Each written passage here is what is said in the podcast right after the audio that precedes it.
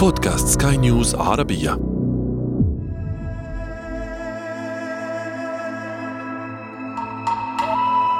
دكتور مختلف بكل المقاييس حتى في أسلوب حياته في أسلوب أكله في أسلوب تدريبه.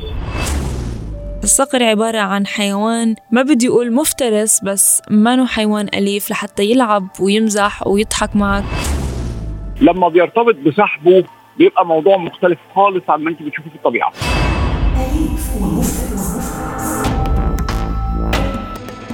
إن كنت واحدا من أولئك الذين يعشقون التعرف إلى أسرار البراري أو حتى ممن يهابونها هذا صوتهم. فماذا عنك؟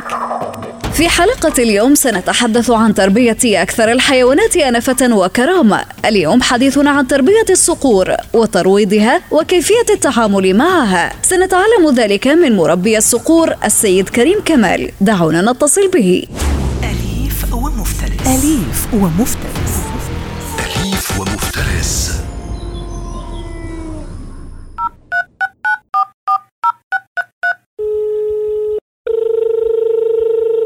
مرحبا سيد كريم. أهلا بحضرتك. يعد الصقر من أصعب الطيور ميراثا وفقدان حريته في الطيران والتحليق بين الغيوم في السماء قد يصيبه باكتئاب شديد يجعله يتجه إلى إنهاء حياته والانتحار. أمر مؤلم لكن هذا لن يحصل إذا توفر له المربي الذكي. أنا حاليا سني 42 سنة أنا هاوي طيور من حوالي أكثر من 25 سنة. يعني بديت تربية من وأنا عندي حوالي 16 17 سنة. ال- الصقر بالذات بيختلف عن أي طير ممكن تقابليه في حياتك. آه، الصقر حيوان تحس فيه الشموخ الكرامة عزة النفس. آه، طير مختلف بكل ال- المقاييس. حتى في أسلوب حياته في أسلوب أكله في أسلوب تدريبه.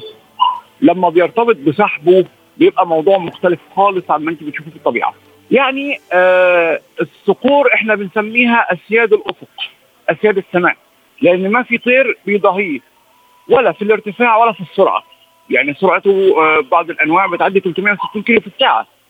فلما سيد الأفق يكون على إيدك الإحساس بالنسبة لك بيبقى مختلف. انت مصاحبه ملك. يتغذى الصقر على الطيور الصغيرة كالعصافير والحمام وبعض الحيوانات الأخرى خفيفة الحجم وأحيانا قد تفي أنواع معينة من الحشرات بالغرض لكنه في جميع الحالات لا يحبذ الفريسة الجاهزة. ماذا يأكل الصقر؟ الصقر آه لما إحنا في الطبيعة بيأكل الطيور وحيوانات صغيرة مثل أرانب آه جرذان فئران آه طيور مثل آه زي السمان الحمام. طبعا إحنا بنحاول نوفر له كل ال- الكلام ده في الأسر. بنحاول نديله آه نفس النظام الغذائي اللي هو متعود عليه في الطبيعة. وطبعا لا هو بيفضل الحي بيفضل الحي. الصقر أول ما بيمسك الفريسة أول حاجة بيعملها بيقوم بذبحها بيذبح من العنق. لا. بيذبح بمنقاره أول حاجة بيقوم بذبحها كأنك بتذبحيها بالسكينة بالظبط.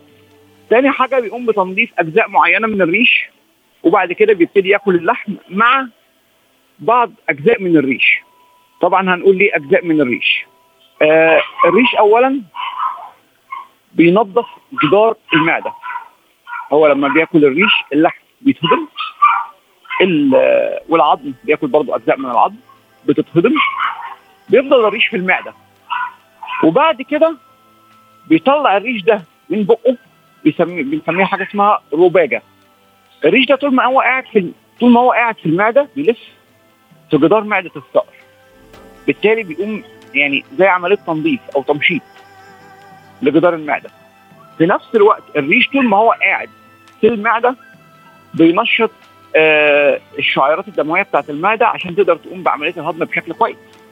الحمام الحمام السمان دي من دي من من أكتر الفرائس اللي إحنا بنقدمها له في في الاسر. آه لو هنأكل آه حيوانات صغيرة مثلا بنأكل أرانب. بنديله أرنب صغير. طبعا برضه هو بياخد بعض من الشعر بتاعه وهو كده كده بي بي بيمثل من لحم الفريسة. بياخد شوية من الشعر بتاعه برضه كده كده مع اللحم. وبعض حتت من من العظم الطري برضه بتاع الفريسة آه دي بتمده بالكالسيوم. لأن إحنا ما ينفعش نأكله لحم صافي. هو آه، الطبيعي بتاعه إن هو بياكل وجبتين في اليوم. بس أول حاجة بنراعيها قبل التأكيل كمية الأكل المقدمة لل- للصقر عشان الوزن بتاعه ما يبقاش زائد لأن طبعا الصقر في, في الاسر ما بيبذلش مجهود طيران زي في الطبيعة. فعشان ما يوصلش بالسمنة أو ال- ال- الوزن بتاعه يبقى زايد عن المعتاد آه لازم بنراعي كمية آه وزن اللحم اللي بياكله. عشان ما يوصلش بالسمنة. الكمية إحنا بنحددها أساسا حسب نوع الصقر وحسب وزنه اللي هو جاي بيه من الطبيعة. يعني مثلا لو الصقر جاي من الطبيعة حوالي 800 900 جرام ال- الطبيعي بتاع أكله في الوجبة حوالي من 100 ل 150 جرام. طيب بنتابع الكلام ده بميزان. يعني بنحط الصقر على ميزان مخصوص للصقور بنعرف وزنه. آه طبعا الأسبوع ده إحنا مشينا معاه بميزان معين في الأكل.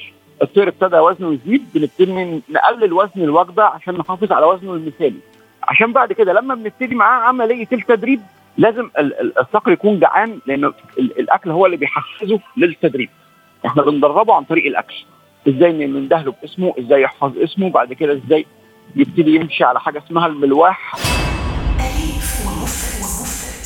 في نقطة إنه لما الواحد بده يربي صقر بيكون الصقر إنه ما نو عارف يعني أنا مين عم بربيني أو أنا ببيت مين أو أنا بأي بيئة. فيمكن يعني بفترة التدريب للصقر أو تعليم الصقر اللي هي بتاخد يعني تقريبا شي ثلاثة لأربع أسابيع آه فيمكن بهالفترة الزمنية تكون صعبة كتير ويمكن يصير في شي غلط لا سمح الله. فلذلك يعني أنا برأيي ليش الواحد يربي صقر يعني؟ يعني أنا برأيي شي كتير كتير كتير غريب يعني من أغرب أنواع التربية لأنه هي ما نو حيوان أليف الصقر أبدا ما نو حيوان أليف. الصقر عبارة عن حيوان ما بدي أقول مفترس بس ما نو حيوان أليف لحتى يلعب ويمزح ويضحك معك أو ترميله آه تر- ترميله طابة يجي ياخد لك إياها. الصقر عبارة عن هو بالفطرة أنه هو بيطلع بيلتقط الحيوان يلي بده يفترس عليه بيروح بيروح بنط عليه بياخده وبياكله. فلا سمح الله ممكن أي شيء يصير. فهذا الشيء أنا أبدا ما ما بعمري سمعت فيه بس هو بالفعل متداول كتير بدول الخليج العربية يتفاوت الذكاء لدى الصقور وكذا تتفاوت معه مدة الترويض. أولى عمليات التدريب على اسمه تبدأ من خلال الجمع بين مناداته باسمه وإعطائه الأكل. كم من الوقت اولا؟ يستغرق حتى يحفظ نسب الذكاء في الصقور متفاوتة. في صقر يعني يقدر يحفظ اسمه في يوم. في صقر بيحتاج له أسبوع لأن هم ليهم نسب ذكاء مختلفة. الصقر أول ما بيجي من الطبيعة أو بيتم اصطياده بتقطب عينيه قوي يعني اللي هي بنضم الجفنين على بعض بخيط علشان ما يشوفش. أو بيلبس حاجة اسمها برقع اللي هو الغطاء بتاع الرأس للصقر بنبتدي عملية التدريب إن إحنا بنشيل البرقع بتاع الصقر ونبتدي نندهله باسمه مثلا هسميه أمير. يبتدي يسمع اسم أمير على طول. بعد كده أأكله. فيربط ال... يبقى في ارتباط بين سماع الاسم وبين الأكل. بعد كده بحط له الأكل على ال- ال- الدس. الدس اللي هو قفاز بنلبسه بيبقى في اليد اليسرى. وببقى مثلا على بعد حوالي متر من الصقر. الصقر بكشف له البرقع ببقى قاعد قدامه على مسافة متر. وبشيل ال- ال- البرقع وأحط الأكل على على الدس. وابتدي اندهله باسمه. يجي على الدس ياكل. بعد كده بعدها بيوم ببعد مسافة 2 متر.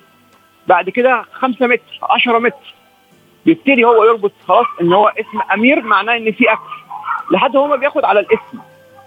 تندهي له باسمه يجي لك فورا. بعد كده بيدرب على حاجة تانية اسمها الملواح. الملواح بيبقى آه ريش الفريسة المراد من الصقر اصطيادها يعني مثلا أنا عايز أدربه على صيد السمان أو صيد الحمام أو صيد حاجة طائر مفضل آه للخليج اسمه الحبارة. الملواح بيكون عبارة عن مجموعة من الريش منظومين بشكل معين يشبهوا الطير الحي. ومربوطين بتقل آه وحبل طويل. ببتدي إن أنا أحط فيهم حتة ال- اللحم وسطهم والصقر يمشي وراها. بعد كده هو بيخش ياخد حتة اللحم من وسط الريش.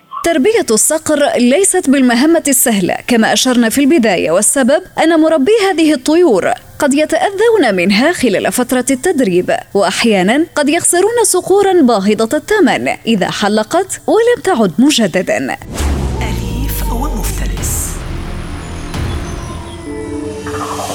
أمل أن تكونوا جميعا أوفياء لحيواناتكم الصديقة حتى إن أصيبت بمرض ما فذلك هو واجب الصداقة ولا تنسوا أبدا العناية بها وبمحيطها والالتزام بلقاحتها وزيارة الطبيب البيطري بشكل دوري. ولا تنسوا أن تكونوا أوفياء لنا أيضا بالاستماع إلى مختلف حلقاتنا من بودكاست أليف ومفترس. كنت معكم في الإعداد والتقديم أنا ابتسام العكريمي وكان معكم في الإخراج الصوتي إيدي طبيب. أليف ومفترس.